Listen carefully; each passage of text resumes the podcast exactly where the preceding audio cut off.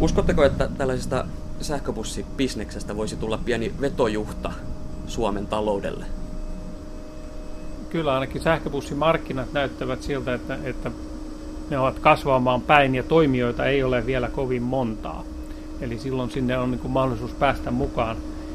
Ja, ja nyt tämä sähköbussikokeilu täällä Espoossa tosiaan antaa erittäin hyvän vertailukohdan tälle uudelle tuotteelle, koska siinä on nyt rinnakkain ajetaan käytännössä näitä vaihtoehtoja, joita sähköbussihankkijoilla tällä hetkellä on, ja, ja päästään niin kuin heti vertaamaan kilpailijoiden tuotteeseen, ja jos, saadaan, jos ja kun saadaan hyviä tuloksia, niin niitä on helppo sitten käyttää markkinoinnissa hyväksi. On jo selvää näyttöä siitä, että kuinka tuote toimii. Kyllä nyt on paljon liikehdintää eurooppalaisissa kaupungeissa tällä hetkellä menossa ja onhan tässä jo pääkaupunkiseudullakin on jo selkeät askeleet, miten sähköbusseja busseja tavoitellaan liikenteeseen ja useita tämmöisiä esimerkkitapauksia löytyy Euroopasta, jossa on jo tuhat luokkaa sähköbusseja suunnitelmissa seuraavien vuosien aikana 2020 ja 2025 suunnitelmia. Jopa niin, että 2025 Pariisin joukkoliikenne on ilmoittanut, että koko 4500 auton bussikalusto vietäisiin sähkölle ja hieman sitten pienempiä ilmoituksia on tullut sitten muista kaupungeista ja yleensä näihin hankkeisiin lähdetään erilaisten pilottien ja koehankkeiden kautta ja sähköistetään esimerkiksi ensimmäinen linja ja silloin nämä koko luokat on 20 bussia. Varmistetaan, että konsepti toimii ja sen tarkoitushan on sitten seuraavassa vaiheessa mahdollistaa se varsinainen sähköbussi operointiin siirtyminen sitten kokemusten pohjalta. Tuote on hyvinkin semmoinen nuori ja silloin, silloin kun näitä markkinaosuuksia on jaossa paljon helpommin kuin silloin, jos puhutaan bussimarkkinoista yleensä, kun, jossa on vain enää harvoja isoja toimijoita, niin silloin tilanne on lähtökohtaisesti paljon parempi tavoitella kuin suomalaisillekin teollisuudelle jalansijaa. Ja kyseessä on, on tuote, jota ei valmisteta missään halpatuotantomaissa, vaan kyseessä on, on korkeampaa teollista osaamista vaativa tuote, joka yleensä tehdään lähellä sitä markkinaa, mihin se sitten kohde, missä se tulee sitten toimimaankin. Sanotaan, että jos oikein karkeasti asiaa maalataan, niin aina yksi bussi tuo Suomeen vähintään yhden henkilötyövuoden työtä toimituksista, jos puhutaan, että kyllä tässä on työllistämisvaikutus ihan selkeä ja tosiaan kun markkinat tällä hetkellä aukeaa ja on todettu, että Suomesta löytyy kaikki se tarvittava osaaminen ja teknologia, mitä tämmöiseen, tämmöisen kilpailukykyisen sähköbussin markkinoille viemiseen, viemiseen sitten tarvitaan, niin kyllä tämä on ihan merkittävä mahdollisuus myös suomalaiselle teollisuudelle. Niin teillähän on teknologiasisällöstä niin kuin huomattava osa on suomalaista valmistusta. Että nämä järjestelmät sisältävät todella paljon niin kuin suomalaista osaamista ja suomalaista tuotetta. Että akku taitaa olla ainoa, joka tulee niin kuin selkeästi ulkopuolelta. Siinäkin ohjausjärjestelmät tehdään Suomessa. Joo, tosiaan. Sanotaan, että ihan tarkkaa kotimaisuusastetta ei ole laskettu, mutta merkittävä osa, koko bussikonsepti on suomalaista suunnittelua ja siitä tullaan sitten komponenttivalintoihin ohjausjärjestelmiin ja, ja kyllä tosiaan suuri osa, osa on Suomesta. Yksi asia, mikä tällä hetkellä maailmassa puhuttaa, niin on ilmastonmuutos. Ja sähköbussi on väitetty olevan erittäin hyvä keino julkisen liikenteen hiilijalanjäljen pienentämiseen, niin miksi juuri sähköbussi toimisi erittäin hyvin tällaisena pienentäjänä? No ainakin siitä syystä, että, että sähköbussi toimii vuorokaudessa suurimman osan ajasta. Ehkä joku 18 tuntia on käyttöaika päivässä jos ajatellaan liikenteen sähköistämistä, niin todellakin kannattaa aloittaa niistä välineistä, jotka toimivat paljon. Tavallinen henkilöautohan on vain tunnin verran päivässä yleensä ajossa, ja silloin se vaikutus on paljon pienempi, eli korvataan semmoista liikennettä, jossa intensiteetti on iso. Silloin saadaan tälle investoinnille nopeampi taksi, takaisinmaksuaika, koska tämä henkilöautossa sähköauto on niin kallis, että se ei vaikka sillä ajaminen on halvempaa ja sitten taas vaikka päästöt vähenevätkin, niin se takaisinmaksuaika on niin pitkä, koska käyttö vuorokaudessa tai vuodessa on kuitenkin aika vähäistä. Eli sen takia kannattaa aloittaa busseista.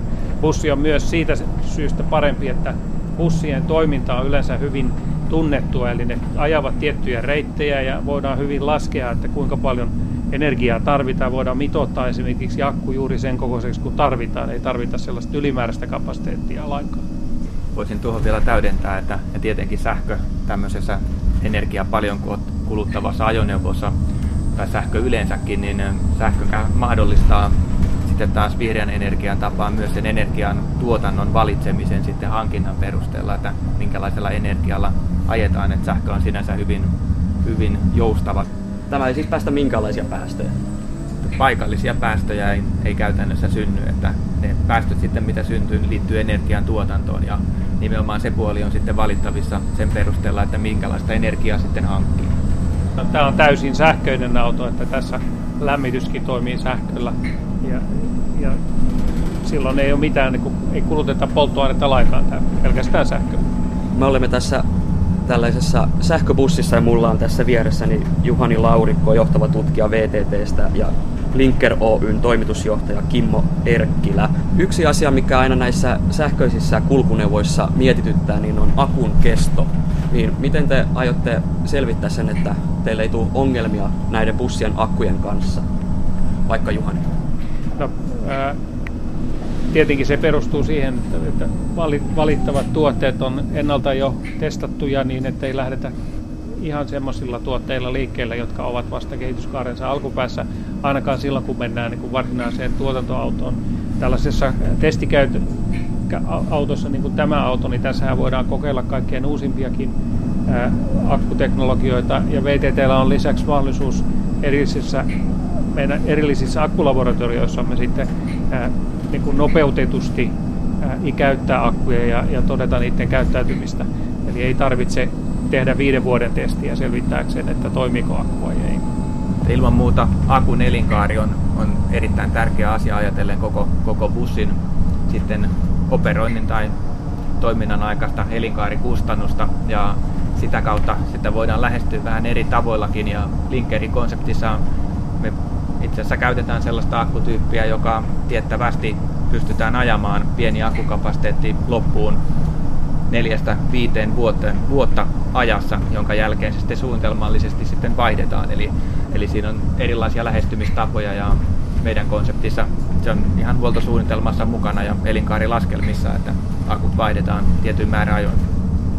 Akkutekniikassa tapahtuu myös koko ajan niin paljon kehitystä, että ei kannata oikeastaan tässä vaiheessa tähdätäkään mihinkään kymmenen vuoden elinikään tai ainakaan ei missään nimessä kovin pitkään, koska kannattaakin nimenomaan lähestyä tilannetta näin kuin Kimmo Erkkilä tuossa sanoi, että otetaan semmoinen tuote, josta tiedetään sen spesifikaatiot, mitotetaan sen mukaan ja ajetaan se loppuun ja sitten uusitaan se seuraavan sukupolven tuotteella, joka on varmasti ainakin halvempi ja voi olla suorituskykyisempikin ja sillä tavalla edetään niin kuin portaittain. Ja juuri vielä Laurikon sanomaan jatkaen, niin se akun elinkaaren kaaren aiheuttamat kustannukset, niin nehän on olleet se rajoittava tekijä sähköbusseilla jo, jo aikaisemmin tai pitkään, että tällä hetkellä nyt uusimmilla akkuteknologialla ja oikeilla valinnoilla pystytään jopa toteuttamaan sähköbussijärjestelmä nykyistä dieselkalustoa pienemmillä kokonaiskustannuksilla, mutta akku on siinä todella merkittävässä roolissa, että komponenttivalinnat on siinä, siinä keskeisiä ja mitoitusperusteet. Teillä on ollut tavoitteena, että saisitte näitä akkuja ladattua jopa pussipysäkeillä, niin miten tämä teidän lataustekniikka oikein toimii? Voisi sanoa, että, että on pari tai kaksi semmoista peruslähestymistapaa tällä hetkellä markkinoilla ja toinen on tällainen induktiivinen latausjärjestelmä auton alta ilman minkäänlaista fyysistä kontaktia ja toinen on tämmöinen kontaktityyppinen lataus yleensä auton katon puolelta ja tällä hetkellä valmiustaso on näissä auton katolta virroittavissa järjestelmissä jo semmoista luokkaa, että nämä alkavat olla kaupallisia sovelluksia ja ovat jo markkinoilla ja nähdään, että tässä vaiheessa se valinta menee tähän suuntaan ja tällä hetkellä tämmöisiä katon kautta virrottavia järjestelmä, latausjärjestelmän tarjoajia on markkinoilla jo useampia kappaleita ja niitä on koekäytössä sitten muutamissa kaupungeissa Euroopassa. Että se puoli ei sinänsä ole tällä hetkellä niinkään rajoittava tekijä, että se on tehoelektroniikkaa, se on liikkuvia tämmöisiä pantograafityyppisiä sitten mekaanisia sovelluksia ja, ja latureita.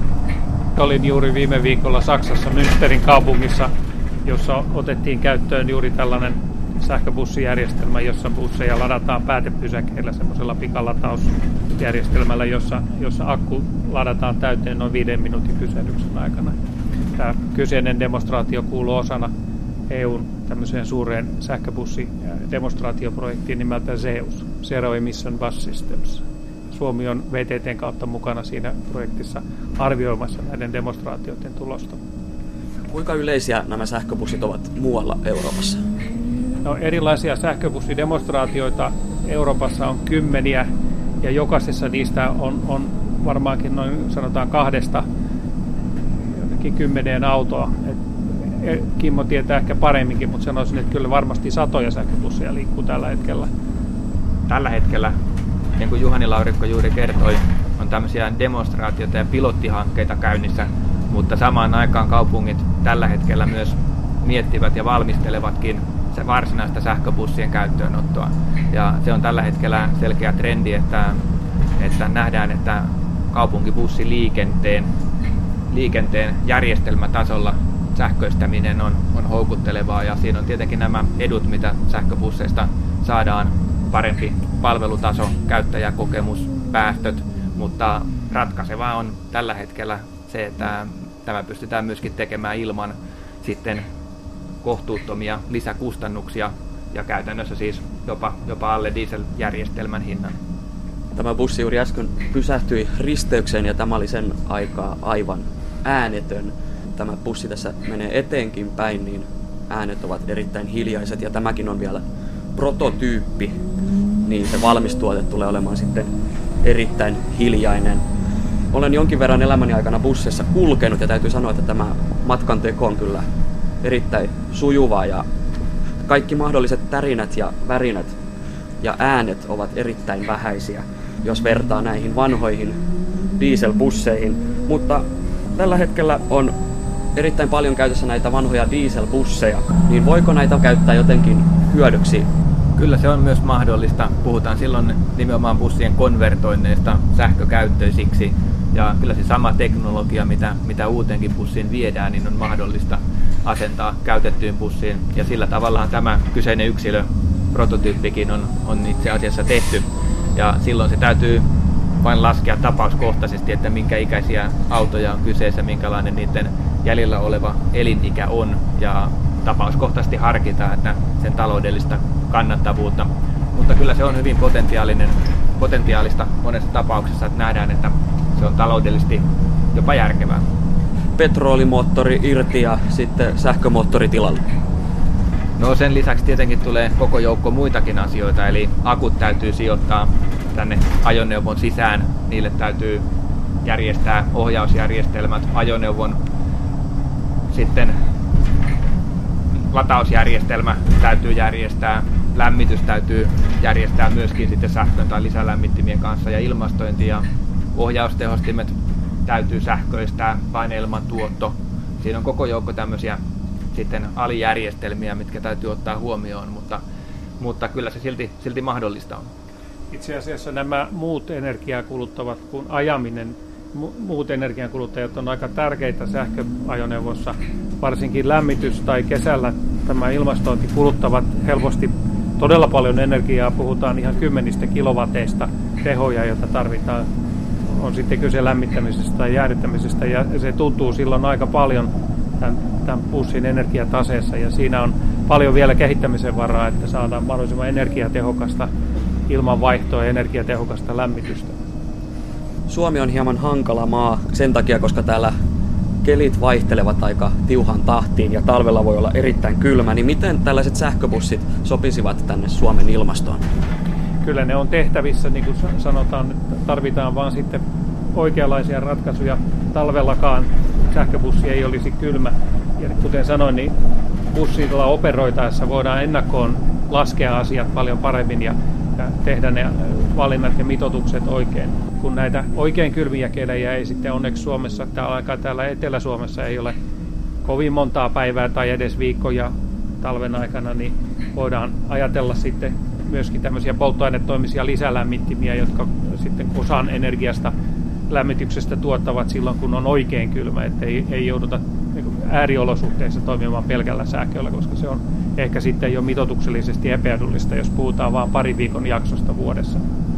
Joo, ihan samaa mieltä Juoni Laurikon kanssa, että, että ei tässä sellaisia ylitsepääsemättömiä ongelmia ole, että tämä ympäristö ja olosuhteet niin tuovat tiettyjä kriteerejä ja nämä on ihan normaaleja insinöörisuunnittelu suunnittelukeinoja, millä niistä sitten selvitään. Meillä on nyt kolmas vuosi meneillään tätä Espoon sähköbussikokeilua ja sieltä on kerätty jo hyvin paljon käytännön kokemuksia siitä, että miten autot toimii ja mitä, mitä ongelmia niissä esiintyy. Ja tosiaan tuo mainittu polttoainetoiminen lämmitinkin, niin jos se käyttää 100 prosenttisesti uusiutuvaa biopolttoainetta, niin, niin sen käytöstäkään ei aiheudu silloin mitään hiilidioksidi- tai, tai kasvihuonekaasupäästöjä. Että se on käytännössä yhtä neutraali kuin sähköllä toimivakin ratkaisu. Milloin te aiotte laajentaa tätä bisnestä muualle Suomeen?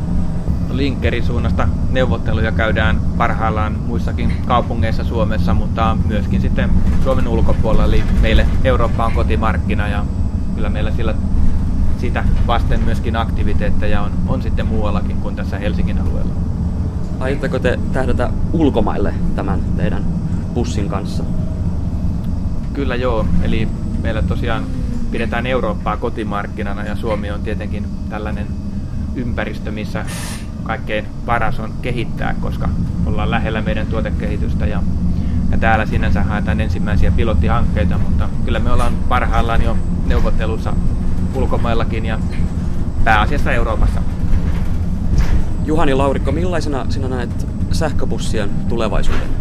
Kyllä mä näen sen aika valoisana niistä monista tekijöistä, lähtien, mitä tässä on kertailtu, että kyllä se tuo niin kuin lisää kilpailukykyä bussipohjaiseen joukkoliikenteeseen ja, ja tuo sitä semmoista tehokkuutta ja, ja päästöttömyyttä, mitä aina on ihailtu raidejoukkoliikenteessä. Ja raideliikenne on kuitenkin taas sitten raskaampaa kustannuksilta. Sen perustaminen ja liikennöiminen on eri koko luokan juttu. Tällä sähköbussi kalustolla voidaan laajentua paljon nopeammin ja joustavammin ja pienemmin kokonaiskustannuksia. Sillä tavalla näen tämän erittäinkin lupaavana vaihtoehtona. Miten nämä bussit näkyvät katukuvassa? Ero, eroako ne mitenkään ulkoisesti tällaisista dieselbusseista? Varmasti se näkyvin elementti on se latausjärjestelmä. Riippuen tietenkin systeemin muodosta, niin se saattaa näkyä jonkun verran ulospäin, mutta eihän se muuten bussi bussina kovin paljon siitä poikkea. Lähinnä sitten, että miltä se kuulostaa ohi mennessään ja miten sitten syntyykö päästöjä vai ei. Mutta ei se muuten, muuten se on hyvinkin bussin oloinen. Juuri tuossa äsken mainitsemassani ministerin tapauksessa, jossa oli tällainen big laatausjärjestelmä pysäkillä, niin, niin siinäkin bussissa on tuossa katolla semmoinen matala noin alle 30 senttiä korkea laatikkomainen rakenne, joka sisältää sen bussin puoleisen osan sitä latauskytkentää ja siinä vaan sitten bussin tullessa pysäkille niin, niin automaattisesti avautuu semmoinen läppä ja sitten sieltä bussin pysäkikatoksesta tulee sitten semmoinen monipiikkinen pistoke, joka työntyy niin sinne bussissa olevaan pistorasiaan, jos näin voi sanoa. Ja lukun ottamatta sitten semmoista pientä kuhmua siinä auton katossa, niin ei se näytä se auto mitenkään erilaisen. Sehän pohjautuu, ne sähköbussit yleensä pohjautuu ihan periaatteessa samanlaisiin bussikoreihin kuin, kuin polttomoottorikäyttöiset bussitkin. Äsken mainitussa tapauksessa puhutaan no, noin viiden minuutin latausajasta, eli se on järjestetty päätepysäkille sillä lailla, että kuljettaja voi pitää viiden minuutin virkistäytymistauon siellä päätepysäkillä ja, ja sillä aikaa siirtyy tuommoinen 400-500 kilowattiin teholla tätä sähköä, eli, eli se saa sitten semmoisen latauksen, jolla se voi taas sitten ajaa seuraavaan päätepysäkkiin. Se ajaa niin kuin edestakaisin kahden latauspisteen väliä.